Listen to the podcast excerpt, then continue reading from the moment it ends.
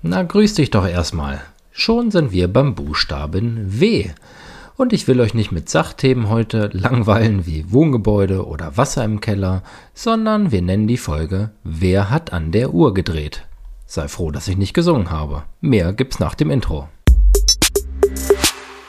Wer hat an der Uhr gedreht? Ist es wirklich schon so spät? Wo könnte das in meinem Bereich mehr als deutlich zutreffen? Na klar, in der Altersvorsorge. Und deshalb möchte ich euch heute mal den sogenannten Frühspareffekt näher bringen. Und wir betrachten zwei Personen, die jeweils fünfundzwanzig Jahre alt sind und bis siebenundsechzig arbeiten wollen. Das ist ja das aktuelle Renteneintrittsalter. Wir nennen den einen oder die eine, würde ich sagen, Frieda früh und Sigurd spät. Also total aus dem Leben gegriffene Namen. Also Frieda fängt früh an, Sigurd fängt spät an. Frieda überlegt sich mit fünfundzwanzig, ich habe ein bisschen Kohle über und die lege ich für später an die Seite. Sie spart also monatlich zweihundert Euro. Sigurd sagt, dafür ist später auch noch Zeit, ich will heute leben, ich spare jetzt erstmal gar nichts fürs Alter. Nach zwölf Jahren sind beide siebenunddreißig. Frieda hat zwölf Jahre lang zweihundert Euro gespart und Sigurd hat noch nichts gemacht und überlegt sie jetzt mit siebenunddreißig, so, nun aber los, den Vorsprung hole ich doch spielend wieder auf. Und Frieda sagt sich, ach weißt du was, geschafft, die zweihundert Euro kann ich jetzt monatlich für was anderes nutzen.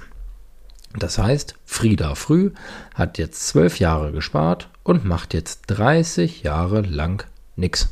Während Sigurd zwölf Jahre lang nichts gemacht hat und spart jetzt dreißig Jahre lang monatlich zweihundert Euro. Und jetzt sind beide siebenundsechzig Jahre alt.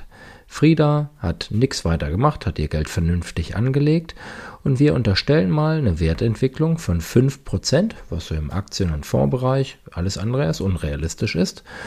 Und Sigurd hat bekanntlich dreißig Jahre von seinem siebenunddreißigsten Lebensjahr bis zum siebenundsechzigsten zweihundert Euro an die Seite gelegt, hat die gleiche Wertentwicklung. Eingezahlt hat Frieda früh achtundzwanzigtausendachthundert Euro, während Sigurd auf dreiundsiebzigtausendsechshundert Euro eingezahlte Beiträge kommt. Aber jetzt kommt's. Kapitalauszahlung bei beiden in etwa hundertsiebzigtausend Euro. Das heißt, jetzt könnte Sigurd sagen, das ist doch unfair. Ich habe doch fast das Dreifache eingezahlt, dreiundsiebzigtausend zu achtundzwanzigtausend. Ja, mag sein, aber dahinter steckt der Zinseszinseffekt und das ist der Grund, weshalb sich frühes Sparen lohnt. Wer dann soweit ist, dann zu sagen, okay, jetzt habe ich vielleicht sogar schon genug gespart, wenn es sowas denn tatsächlich gibt, der hört dann einfach auf und lässt das Geld liegen und sich weiter verzinsen. Wer zu spät anfängt, und wie gesagt, wir sprechen hier über zwölf Jahre Ansparphase, ne, dreißig Jahre ähm, bei dem anderen und unterm Strich kommt das Gleiche bei raus. Also irre Zahlen, könnt ihr selber gerne mal, mal nachrechnen, wenn ihr bei Zinseszinsrechnung in der Schule gut aufgepasst habt.